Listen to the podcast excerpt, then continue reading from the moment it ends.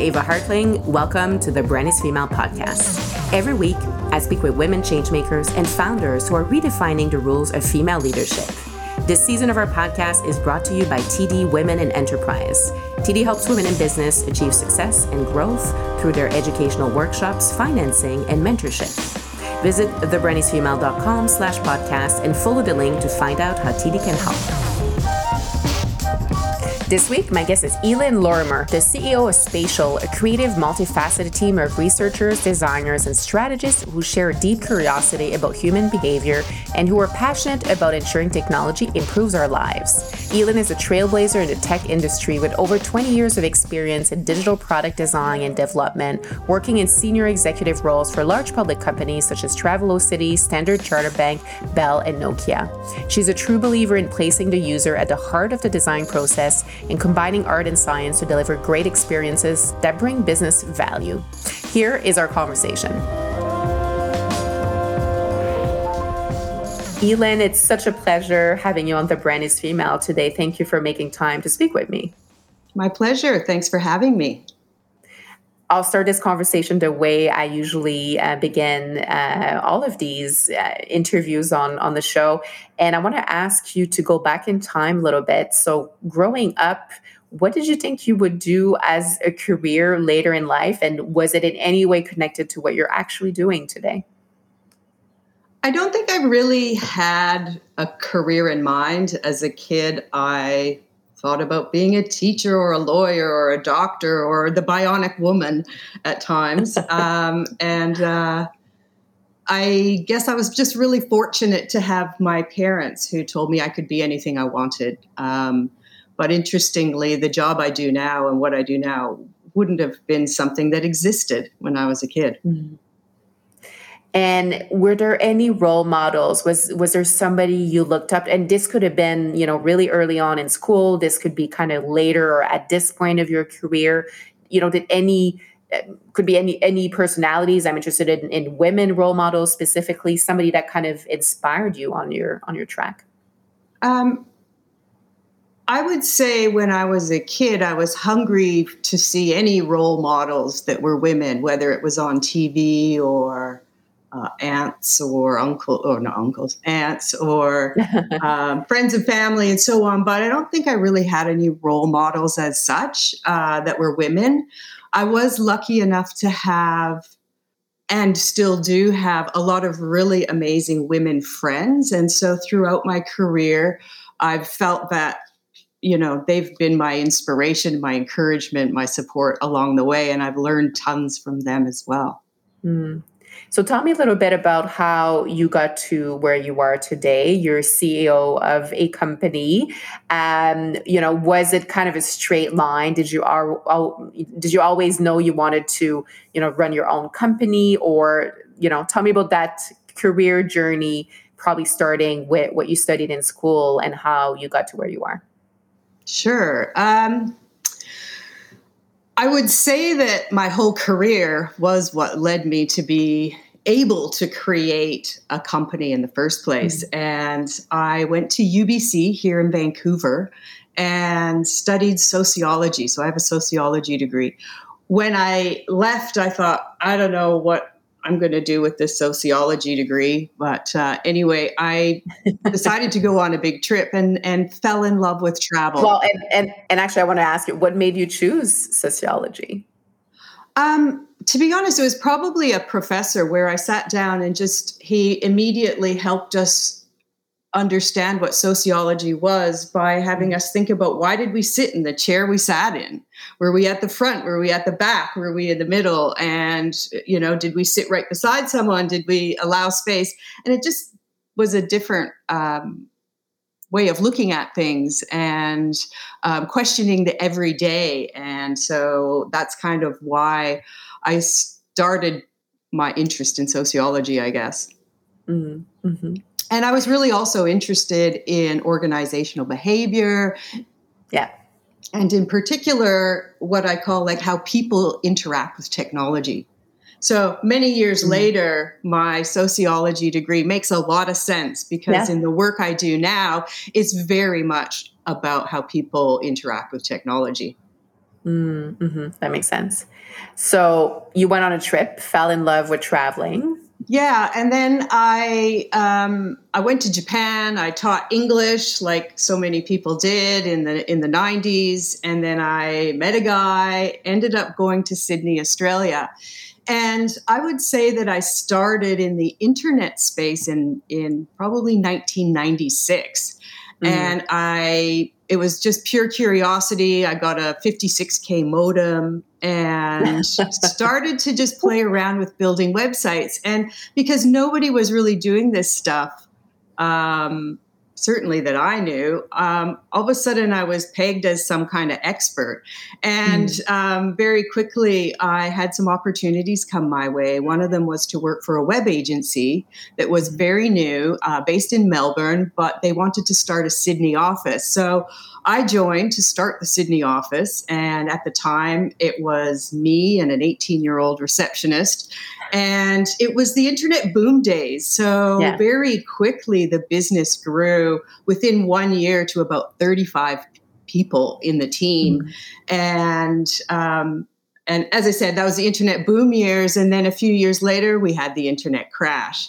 And right. um, the company was bought I stuck with it through the merger and then decided I just didn't want to be part of rebuilding that. Started to think about what to do. As I said, passion became travel. And so I thought, how could I combine this internet and travel passion? And saw a company in Singapore called Zuji that was an online travel agency. Uh, mm. Didn't get a job there right away, but I tried and kept staying in touch with them and pestering them. And eventually they gave me an opportunity to work on a project there. So I moved to Singapore. And um, Zuji was partly owned by Travelocity, which uh, yeah. you may have heard of, and mm-hmm. uh, 10 Asian airlines at the time. Oh, yeah. And mm-hmm. um, we set up three it kind of operated like a startup. We started with three country sites Singapore, Hong Kong, and Australia. And over the five plus years I was there, we expanded to Taiwan, Korea, New Zealand, and set up a portal in India as well. So that was probably one of the highlights of my career. And then I got an opportunity to work on a global product integration initiative. And that took me between London, Dallas, Texas, and Singapore, bouncing around quite a lot. And um, I guess after that, I thought, well, what's next? I couldn't really just go back to my normal role after these kind of exciting projects. And I want to ask you, what was it like working as a woman in kind of the early days, you know, of tech and digital and uh, working in in a variety of countries to starting with you know the agency you were at in, in Australia.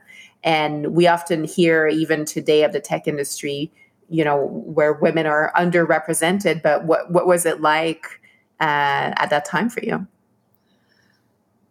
Um, you know, I was really fortunate before I actually. Uh, I guess one of the things that got me interested and curious about internet, I worked for a magazine and I worked really closely. I was the admin manager and I helped the tech team figure out how to set up a whole new computerized office. And they mm-hmm. were super patient with me and taught me a lot just about connectivity and, and things like that. And um, so for me, I was quite fortunate. I had the men that I worked with really didn't. Um, I didn't feel a ton of discrimination. Um, when I worked for the agency, I mean, I got the general manager role mm-hmm. um, and was very supported by the managing director and partners of that company. Mm-hmm. Um, so I didn't, I don't know, I don't think I really felt. Mm-hmm. That there was a lot of discrimination. And mm-hmm. when I went to Zuji in Singapore, I had a uh, the commercial director who hired me was super supportive of women. And in fact, at one point, mm. he said, You know, women are the ones that just get shit done. So my whole team is women. and it was funny because the general managers of the different country teams um, were actually all women. And I reported directly That's to awesome. him. And yeah, so, so, so you experienced allyship. I did.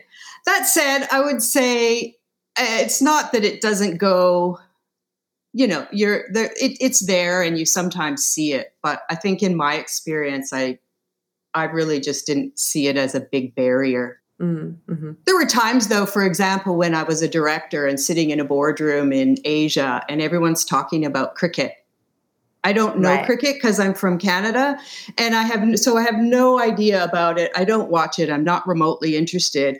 But there were folks from Sri Lanka and India and Australia and and England and they were all mad cricket fans and I just sat there and it was quite you do feel excluded in those types of informal discussions.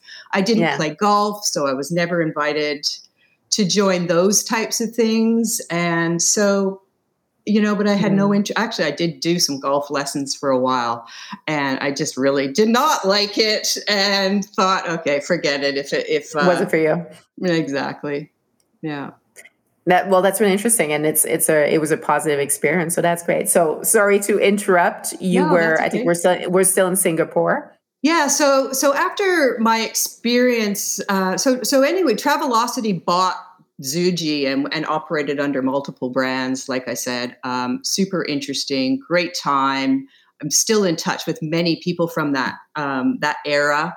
Um, and again, it's something really powerful about being in a startup like situation. You feel like mm-hmm. you're fighting a war together. So, um, mm-hmm. so that that's something uh, that's pretty stands out in my mind as a mm-hmm. highlight of my career. Um, uh, after that, though, I, I, was headhunted to go work for a bank, Standard Chartered Bank, which focuses on Asia, Africa, and the Middle East. And my role was global head of, they called it at the time remote banking, but essentially it was mm-hmm. internet banking and mobile banking. Our markets right. were, uh, I basically had 10 main markets, and they included China, India, um, UAE, Singapore, Hong Kong, and some growth markets as well pakistan vietnam thailand etc and um, at the time their internet technology was pretty crap and they really wanted to win awards for being the best internet banking mm. company in in uh, in this banking space so we had a lot of work to do and um, it was incredibly complex, to be honest, and incredibly challenging. Um, I learned lots uh, about working. Uh, the banking industry was brand new to me, so it was a pretty big learning curve. Um, but ultimately, I realized I still love travel and banking wasn't really my jam. So hmm. uh, at that time, I had probably been away from Canada for about 18 years. And mm, wow. my parents were getting a bit older. And I thought, you know, I think it's time to move back. So um, basically, that's kind of what led me back to Canada. And I had this great opportunity to really think about what's next. And I realized that I still really was very passionate about creating good technology experiences. Sometimes in the product, when you're a product manager, you're thinking about features and functionality. And um, I had brought in some principles of user experience very early on, I was fascinated with user testing mm-hmm. and mm-hmm. um, brought that into work for our clients, even back in Australia in the 90s, and then into the bank. And um, I decided that that was an area where I was going to focus moving forward. Uh, I got a job as a senior user experience consultant with Bell, mm-hmm. uh, Bell's professional services team and um, and then I ended up getting um, a job with Nokia. Mm-hmm. And at the time, Nokia was really losing market share to BlackBerry, mm. Apple, and Android, yeah. and they were determined they were going to, you know, kind of come back. And they actually had brilliant devices. I had this, you know, my first phone was a Nokia, and so mm-hmm. I thought, I how exciting those. to have an opportunity to really focus on this new mobile space and mobile uh, devices and, and applications as well. So I joined Nokia in January 2011 and my and basically within six months, they decided to close down this the Vancouver research and development operation, and we all got our layoff notices. Um, but Nokia was super generous about how they um, how they handled the mm. closing of the operation and offered anybody who wanted to set up a company uh, an opportunity to get between five and thirty-five thousand dollars to start a wow. business. So that's, I thought, yeah, that's a good way of doing that. Amazing, and I thought, well, you know, I've built teams three times already for other mm-hmm. companies mm-hmm. at the agency in Australia, at Travelocity, and at the bank, and I thought, why don't I try and do it for myself? Worst case is that I just, uh, you know, it fails and I go back to, say, some freelance work. Mm-hmm. And so that's really what um, what led me to start the business. I, me and a, and a colleague put together a business plan. We pitched our idea, and it was really about uh, a business focused on human centered design and product innovation. So mm-hmm. we ended up getting uh, $25,000 each. And yeah and we started the business. I landed fortunately a contract right away as well. So we were kind of on the way. And uh, yeah that's how it all started. That's that's all very exciting. And what was kind of that first year of starting your business like? And you know there's always i think as entrepreneurs there's always obstacles and unforeseen challenges that pop up but was there one main thing that made you question your decision to become an entrepreneur? Um, i would say in terms of the realities the first few years were really tough mostly uh, because you're you know i've just found i was working so hard working very very long hours. And really it's because you kind of have three jobs one is getting the business the second is doing the job and then the third is actually the finance and accounts side of things so yeah, yeah. you find especially as you're getting established it's hard because you do you're wearing multiple hats mm-hmm. and um, you know i'm no stranger to hard work but um, it it uh, it can create some op- uh, possibilities for burnout really um, mm-hmm. And for me, I guess some of the things that I had to learn too, I'm a bit of an introvert. Uh, mm-hmm. And so, you know, you have to get out there and you have to hustle business and you have yeah. to build your network in order to be successful. So you really have to push yourself outside of your comfort zone.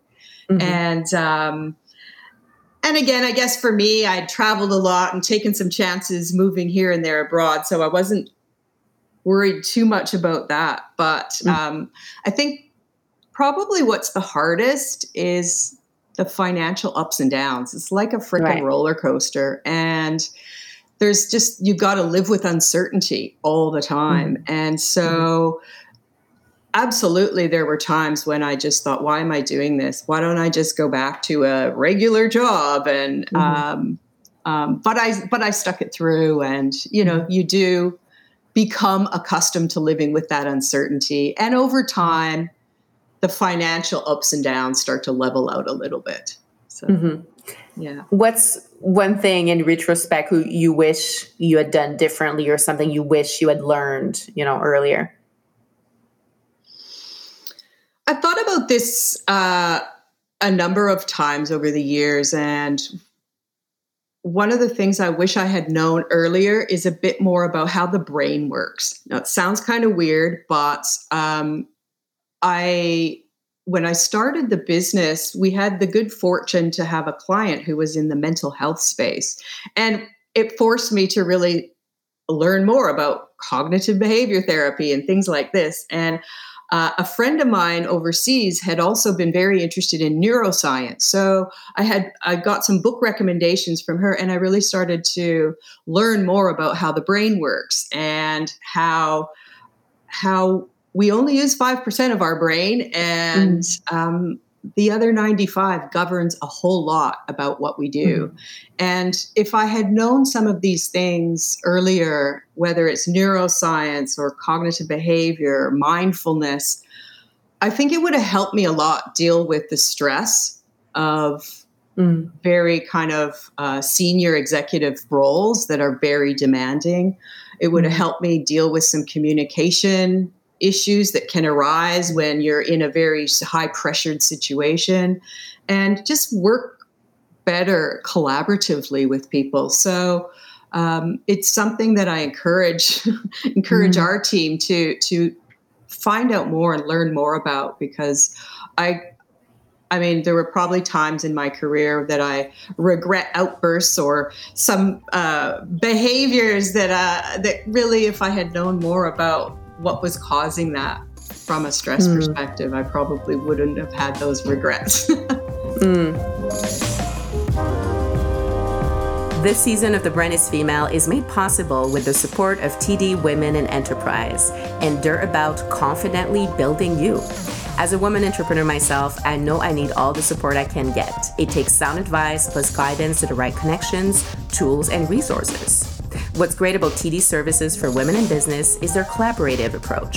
TD can facilitate and connect you to workshops, coaching, and mentorship, and they engage other like minded business leaders in an authentic way so we can share experiences and learn from each other.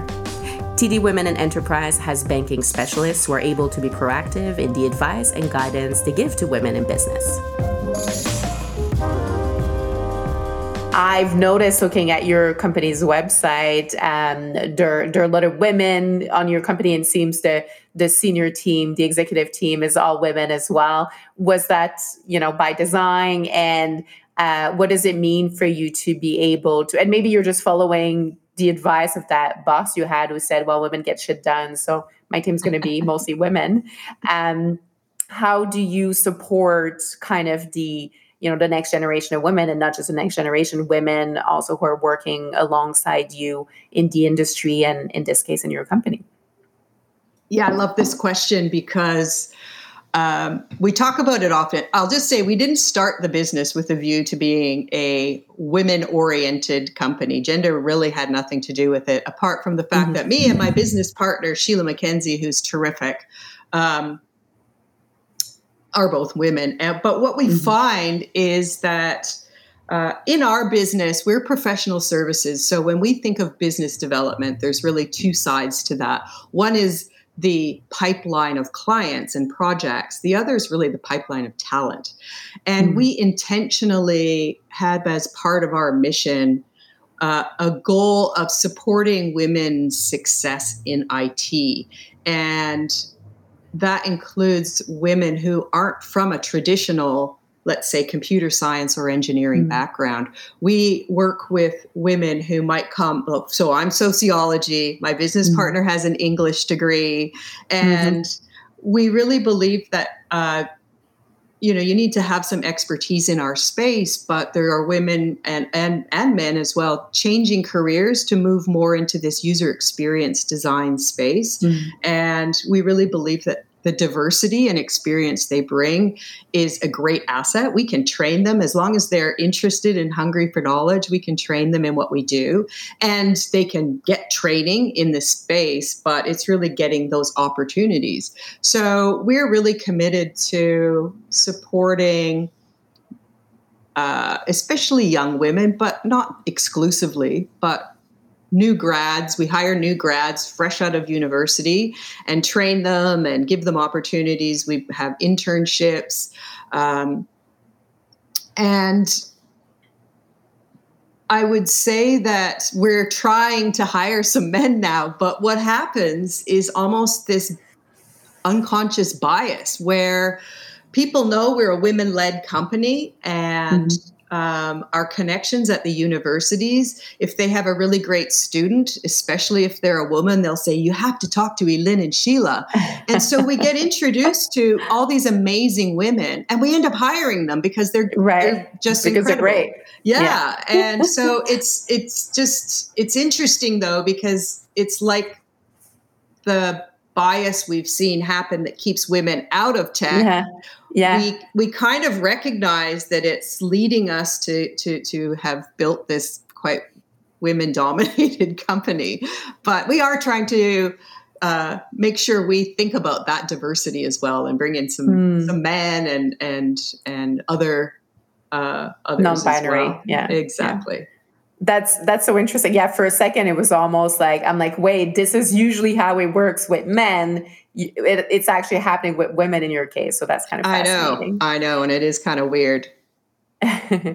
uh, what does leadership mean to you? And you've spoken a little bit about, you know, the role you you you you want to be playing, the role you actively play in supporting uh, other women, but leadership as a whole.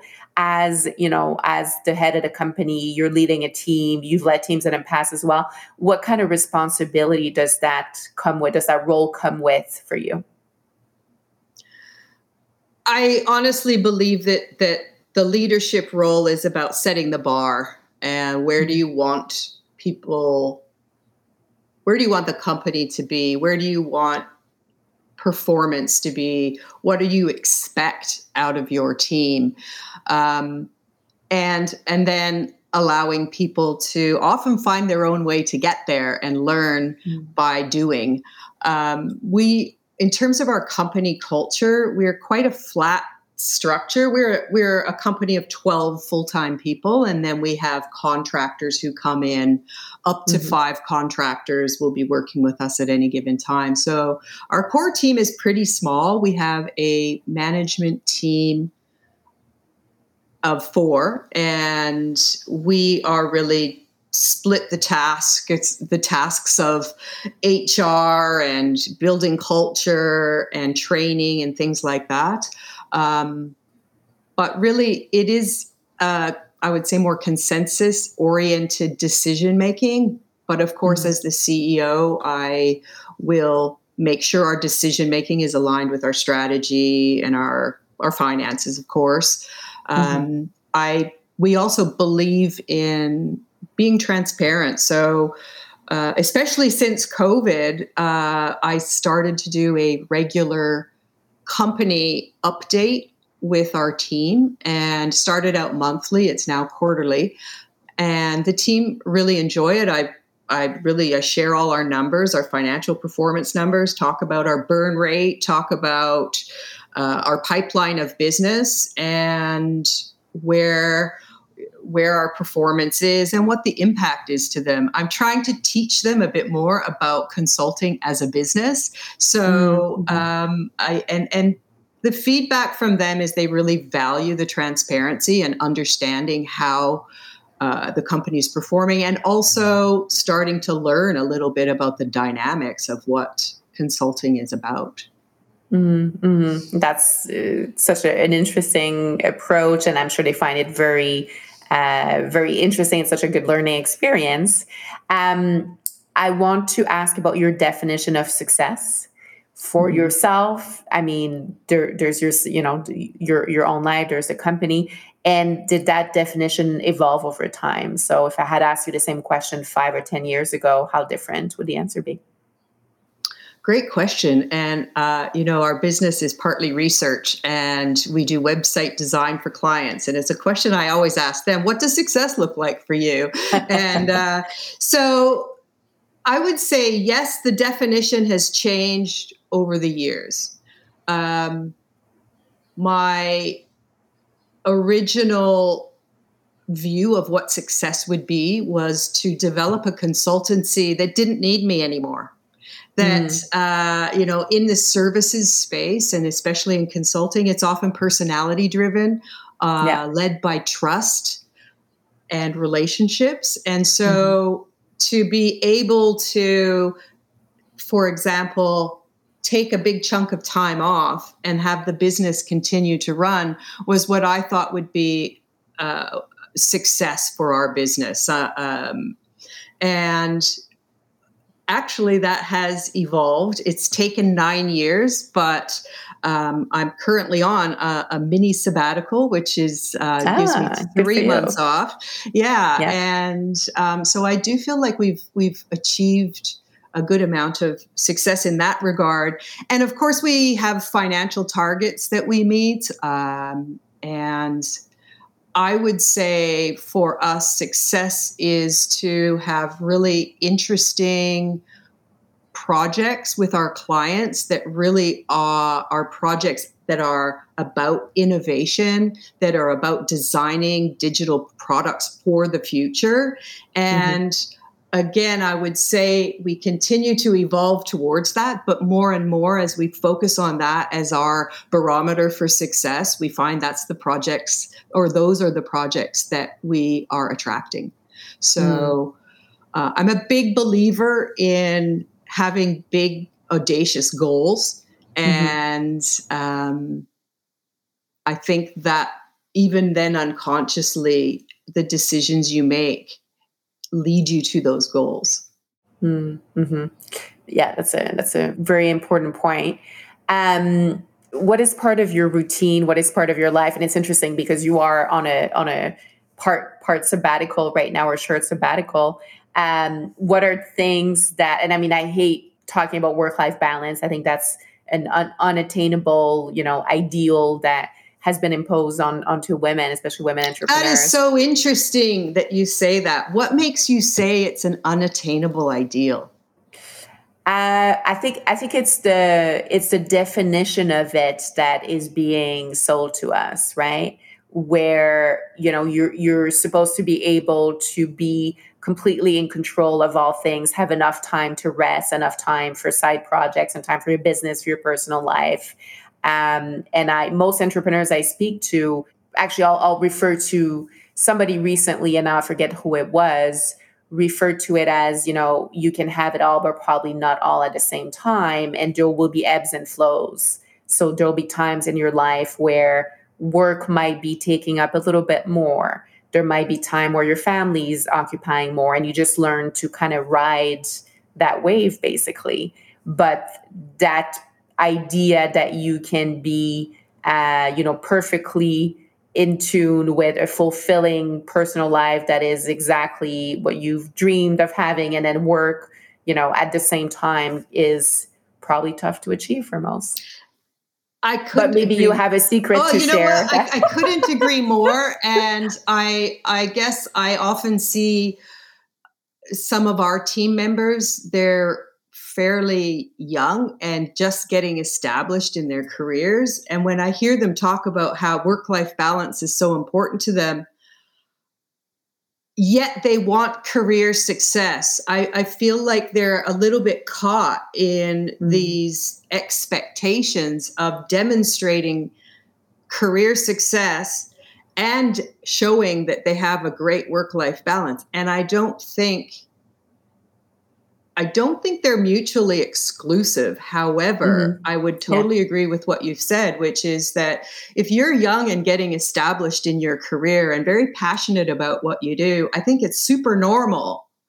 And if you want to be successful, expected that you put a lot of your heart and soul into that that you know achieving that career success.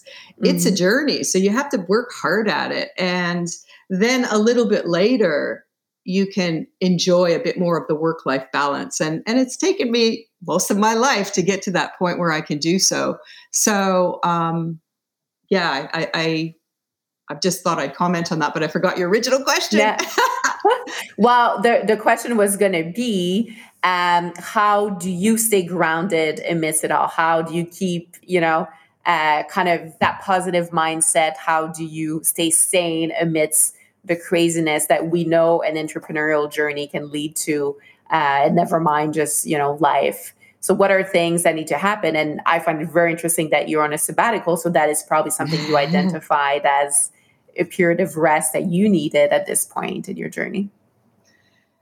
Yeah i um i think that for me one of the things that was important as I was building the business was to sometimes what I would call get on the no train.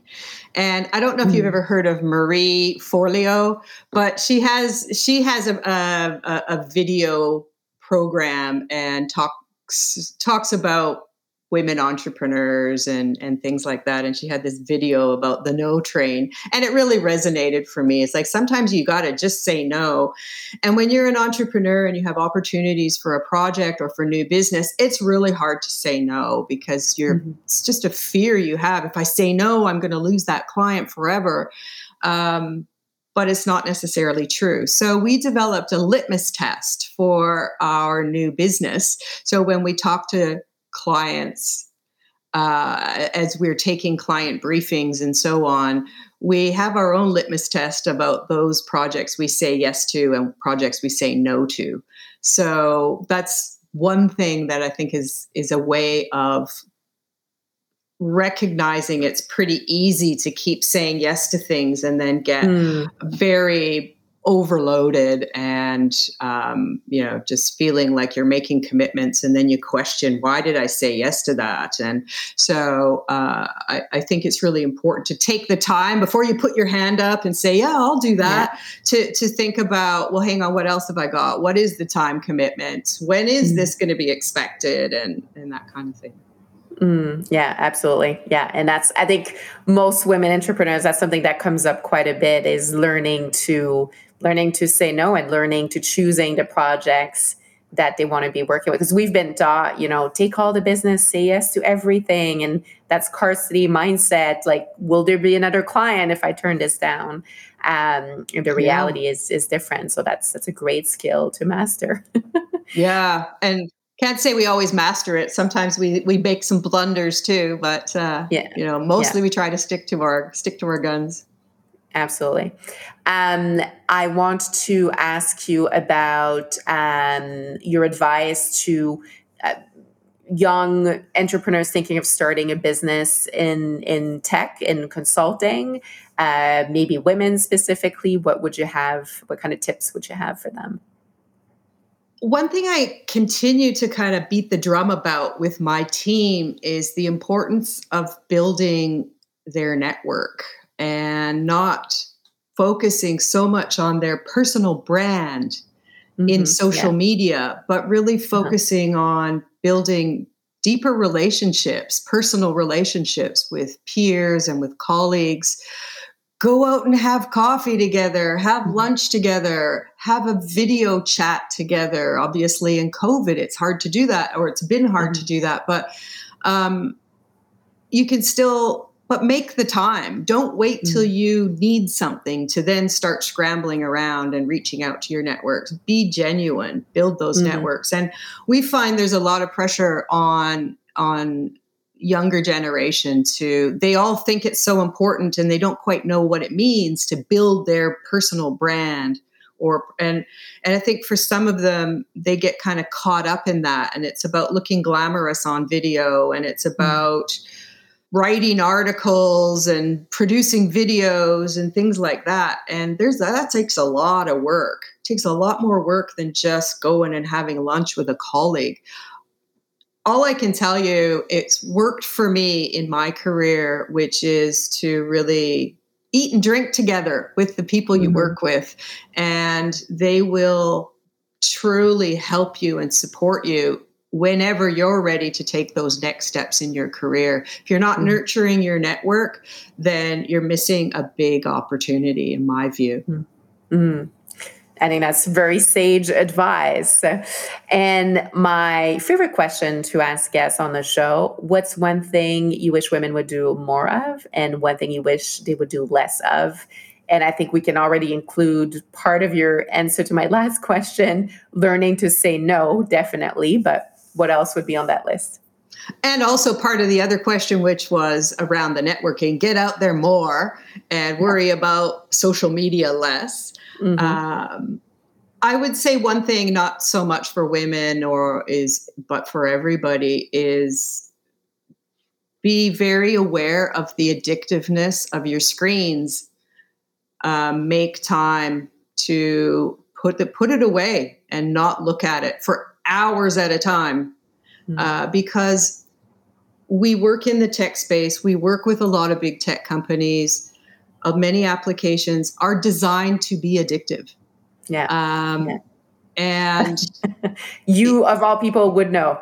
I know. And it's, and here I am saying be aware, right? But it's so important and uh, to it I feel like it's it's damaging to people. It's creating anxiety and mm. um, you know this and it's very antisocial and I and I feel that our addictiveness to our technology is really creating some serious social and personal issues for people. So. I would mm-hmm. say, yeah, take the time to um, break away from your addiction and your mm-hmm. device, mm-hmm. and um, yeah, be be be more aware of how it's controlling you. Mm.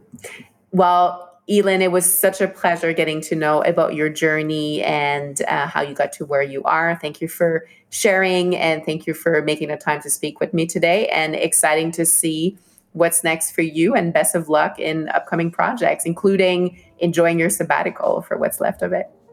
Thanks so much, and uh, it's been a real pleasure uh, having have an opportunity to talk about yeah our business and and my journey. So thanks. Thank you. I really hope you enjoyed today's conversation. And if you did, as always, don't forget to subscribe, rate, and give us a review wherever that is possible. Thank you to TD Women in Enterprise for their support of The Brand is Female. You've got it in you to succeed. Let TD help guide you. Visit thebrandisfemale.com slash podcast and click on the TD logo. Thank you so much for listening to a podcast by The Brand is Female. I'm Eva Hartling, and this episode was produced by our team. Sound engineering by Isabel Morris, research and production support Claire Miglionico, marketing and digital growth Kayla Gillis, and partnerships Natalie Hope.